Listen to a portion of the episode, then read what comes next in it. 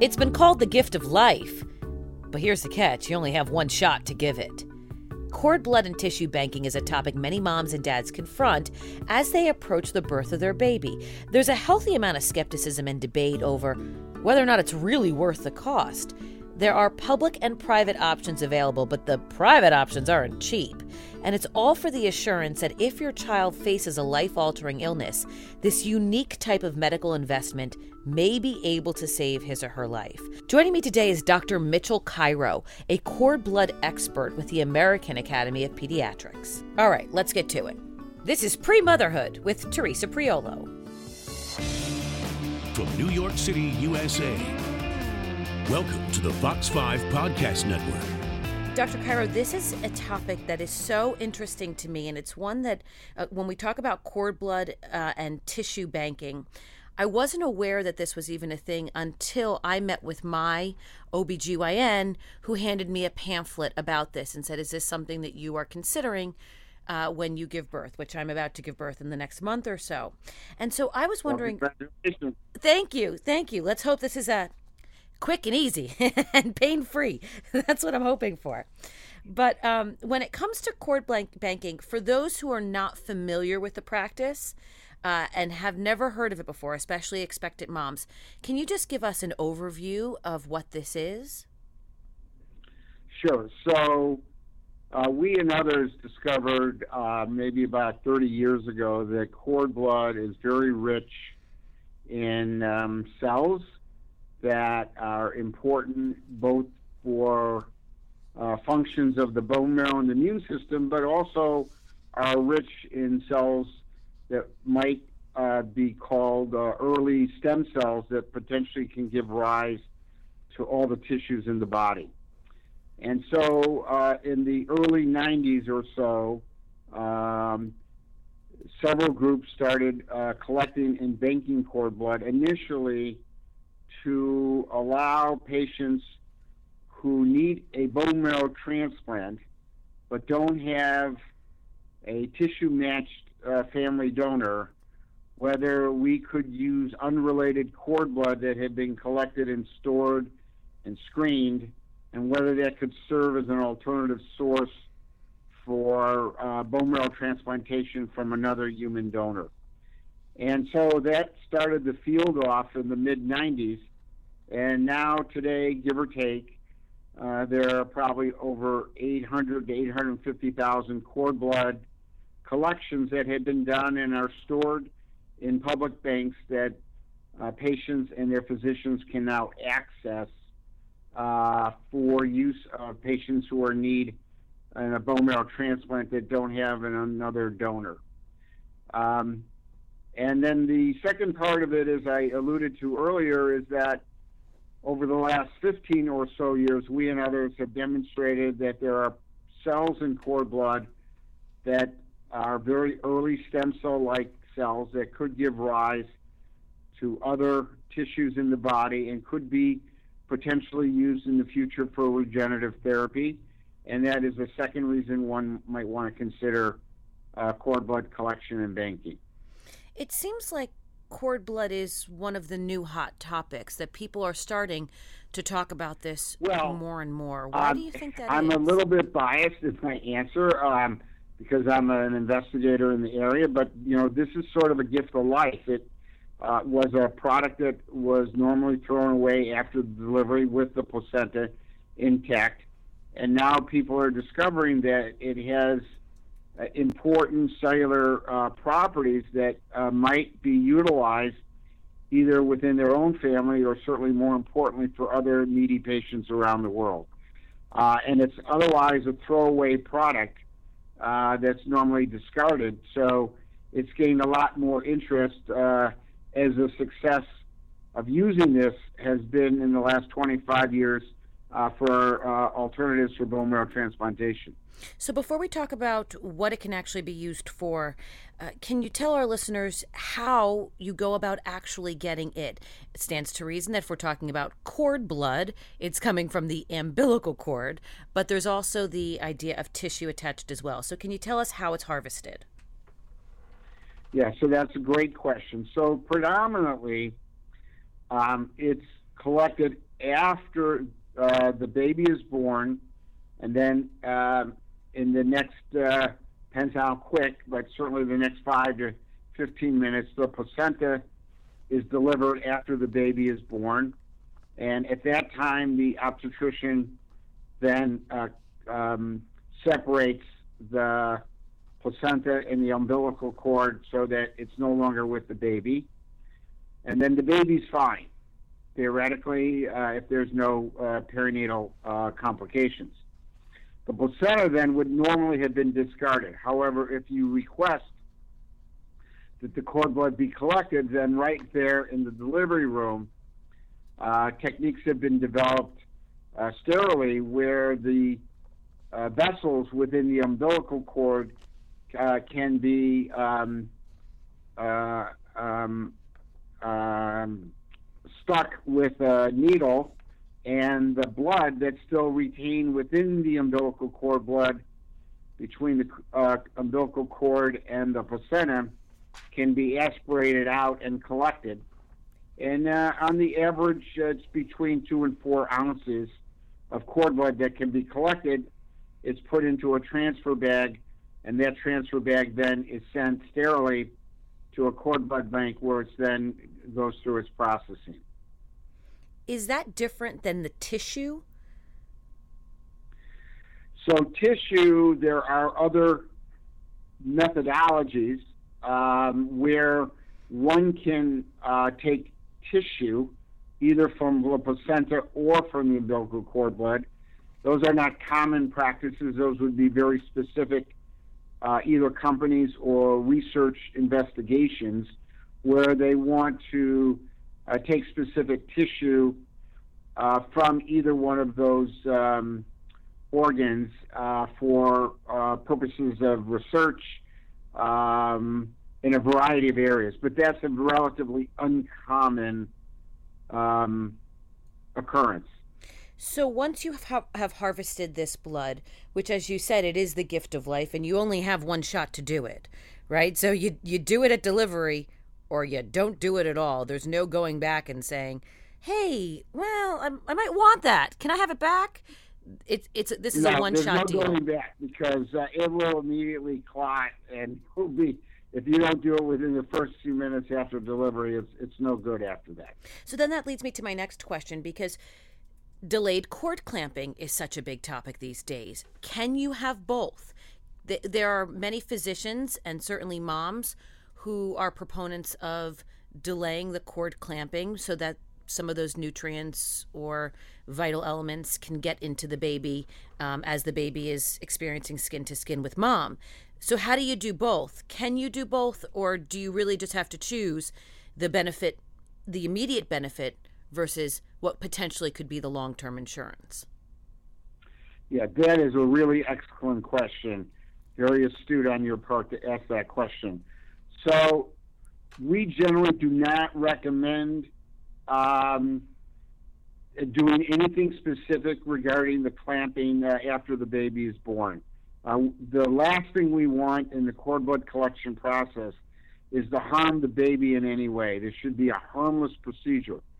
So studies have shown that even if you do delayed cord clamping, meaning that you want as much of the cord blood to go back into the baby, you still will be able to get a adequate amount of cord blood that's still left within the cord and the placenta for whatever purposes that you might want to use it for, for transplantation or uh, other types of cell therapy. So we don't recommend anything that would uh, put the baby at risk. So you can do delayed cord clamping and still get an adequate amount of cord blood if you want to do that after the clamp is done.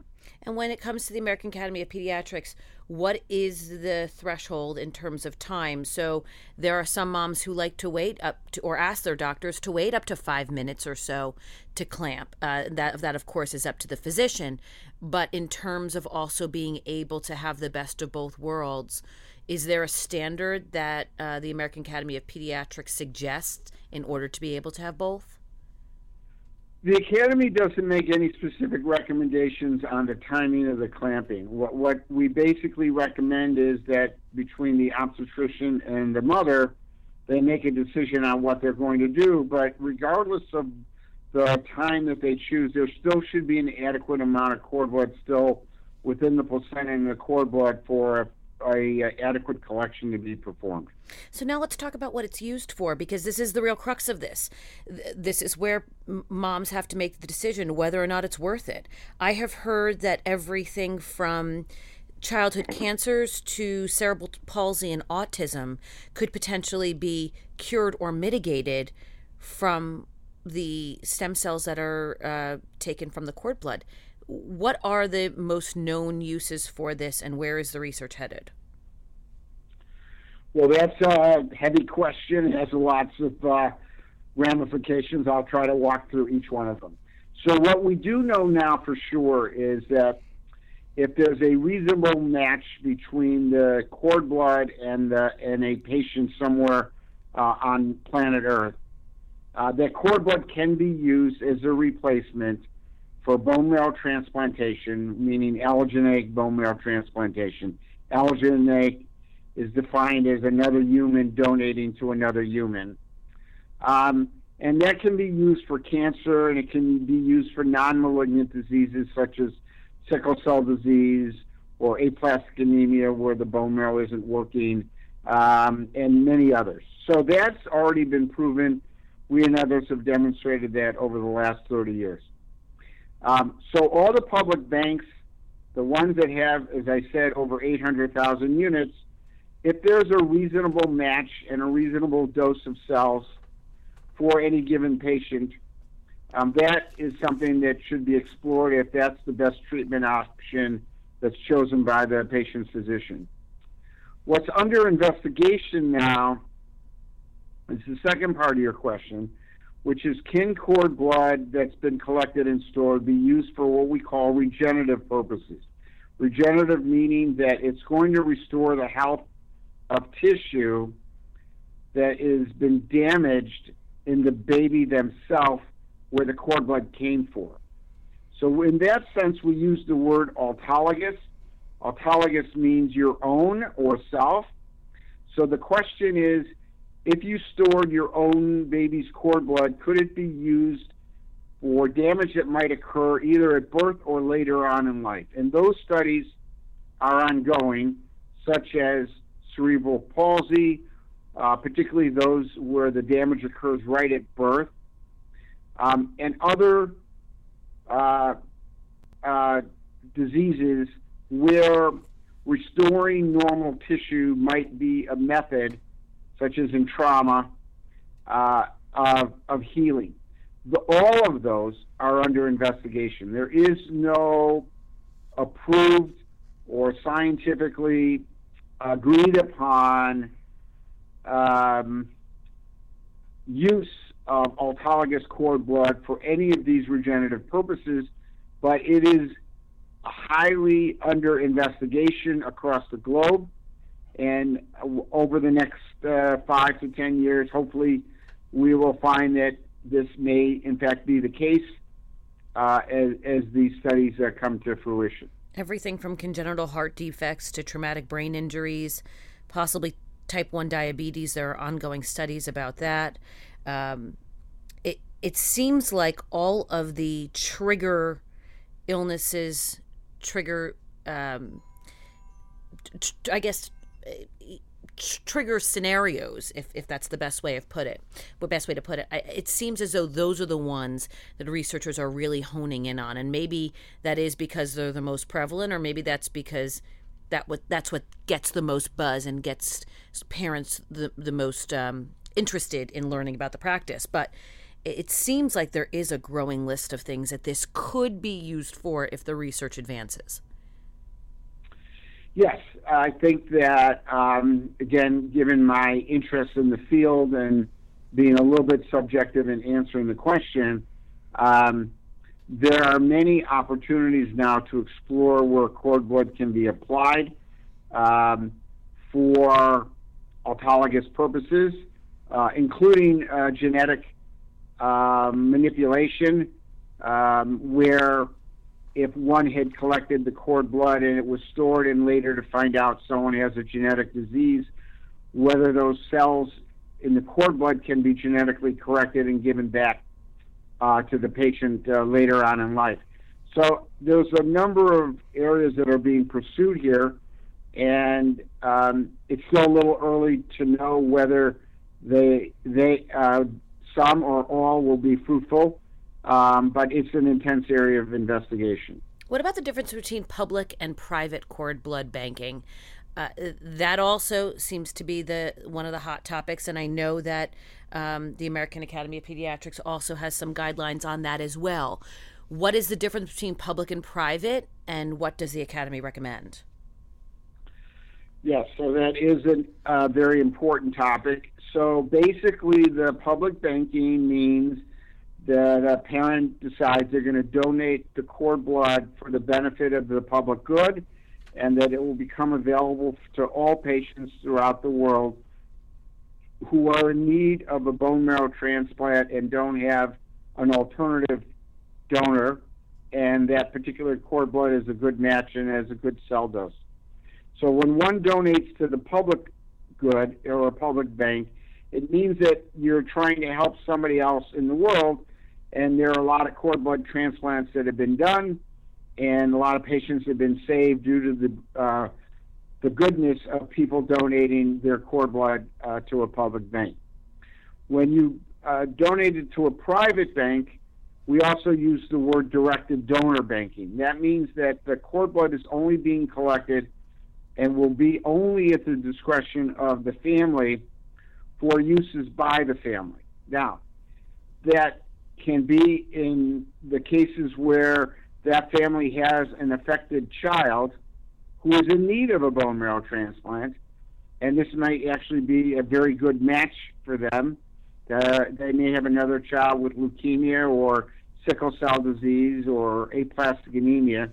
So you would consider directed donor banking for that purpose, because you know there's a good chance um, that the cord blood is going to be used for another member of the family. The other reason you would consider directed or private banking is for what we discussed earlier, that you're hoping that the future is going to prove that cord blood can be used for the baby themselves later on in life for unknown purposes that may come about because of scientific research. So at the end, to get to the last part of your question, the Academy still feels now at the third uh, uh, position uh, paper that they published, I've been involved in all three, that there's definite evidence that uh, cord blood does work for family donors. And if you have a family uh, member who is in need of a transplant, like another child, that you should strongly consider directed or uh, private banking. But for the vast majority of others, where that doesn't exist, they still recommend that if you're going to do cord blood banking, it should be done for the public good, and it should be donated to a public bank. The only caveat to that would be, and this only happens in, in a small number of cases, is that if you already know, and I'll give you an example, that the cord blood for directed or private banking is going to be used for a research trial, that that would be reasonable to do in that setting. So as an example, if the baby is born and looks like right at birth is going to have severe neurological problems, and there is an ongoing research trial that they already know about that might be using that cord blood for regenerative therapy for the baby that has neurological damage, the Academy says that's reasonable to have that done for directed donor banking. But outside of that research known purpose or for a known family member, the Academy strongly recommends that people support the public banks for the greater good of the public. When it comes to who it can be used for, uh, you said family members, but let's branch that out a little bit. Who within the family can benefit from this? Well, that's another uh, great question. So right now we have very strong scientific evidence that will definitely benefit a brother or sister of that particular baby. But there is the possibility on rare occasions that it could help a parent uh, as well of uh, that baby if, for instance, that parent has leukemia or lymphoma and is ultimately in the need of a transplant and there's no other available donors. Only rare cases where that has been done, the ninety-nine percent of the time um, it's been shown to be quite successful for brothers and sisters who have um, cancer or other uh, non-malignant lethal uh, diseases. So if you decide to do this, and if you decide to go the private route, let's say, uh, is because you only have a finite amount of blood that's collected, is this a sort of a one-time deal, or uh, when these cells are stored, are they in some way multiplied, or uh, is there a, is there a way to use it for future diseases? Let's say, God forbid, your child has um, something life-altering like a childhood cancer, and then somebody else in the family, a brother or a sister, also has something else that might require or use the um, the, the stem cells. Is this a one-time shot in terms of how you can use it? Another great question. Uh, we need to put you on some scientific board, I think. You're really on target. I'm just inquisitive uh, so, because I'm going through it myself. So. Yeah, so when we designed the cord blood um, bags back in the nineties, Uh, Doctor Kurtzberg and myself, uh, we decided to think about the question that you're asking now. So traditionally, when the final product of the cord blood is stored and frozen, it's frozen in two aliquots, uh, maybe different in some other areas, but for the most part in the United States, um, there's an aliquot that has eighty percent, and then there's an aliquot in the bag that has twenty percent. And we did that uh, for the very reason you asked the question, which is, is it possible to use some of the cord blood um, for one purpose, but still have other part of the cord blood uh, to use either because we want to expand or change the dynamics uh, or the genetics uh, and genetic edit or expand or whatever um, science uh, has uh, evolved to. So that right now the, the cord blood is frozen in two aliquots, which means it could be used for multiple purposes. Okay, and that's great. That's great to hear that if you decide to embark on this journey, it's you're not paying for many years for the possibility of a one-time use. Uh, th- there may be multiple uses for it uh, for multiple people, which as an insurance policy seems like you get a little bit more bang for your buck. Yes. My last question for you, and um, this is one that I know I've struggled with because when when I found out how much the private cord blood banking costs, I was really taken aback because, as I have mentioned, it seems to be an insurance policy. But from my research, this can cost thousands of dollars up front and then roughly about one thousand dollars or so a year going forward, which is quite a hefty expense for most people. Why is this so expensive to do? Is it because this is such a state-of-the-art treatment and and the research is really so young on this? Why is it so pricey? Well, it's a good question, and, and my answer is not going to be to uh, defend or support uh, the private banks. I have no uh, relationship or equity interest in any of these. Um, but there is a cost involved, even if it's uh, a public bank.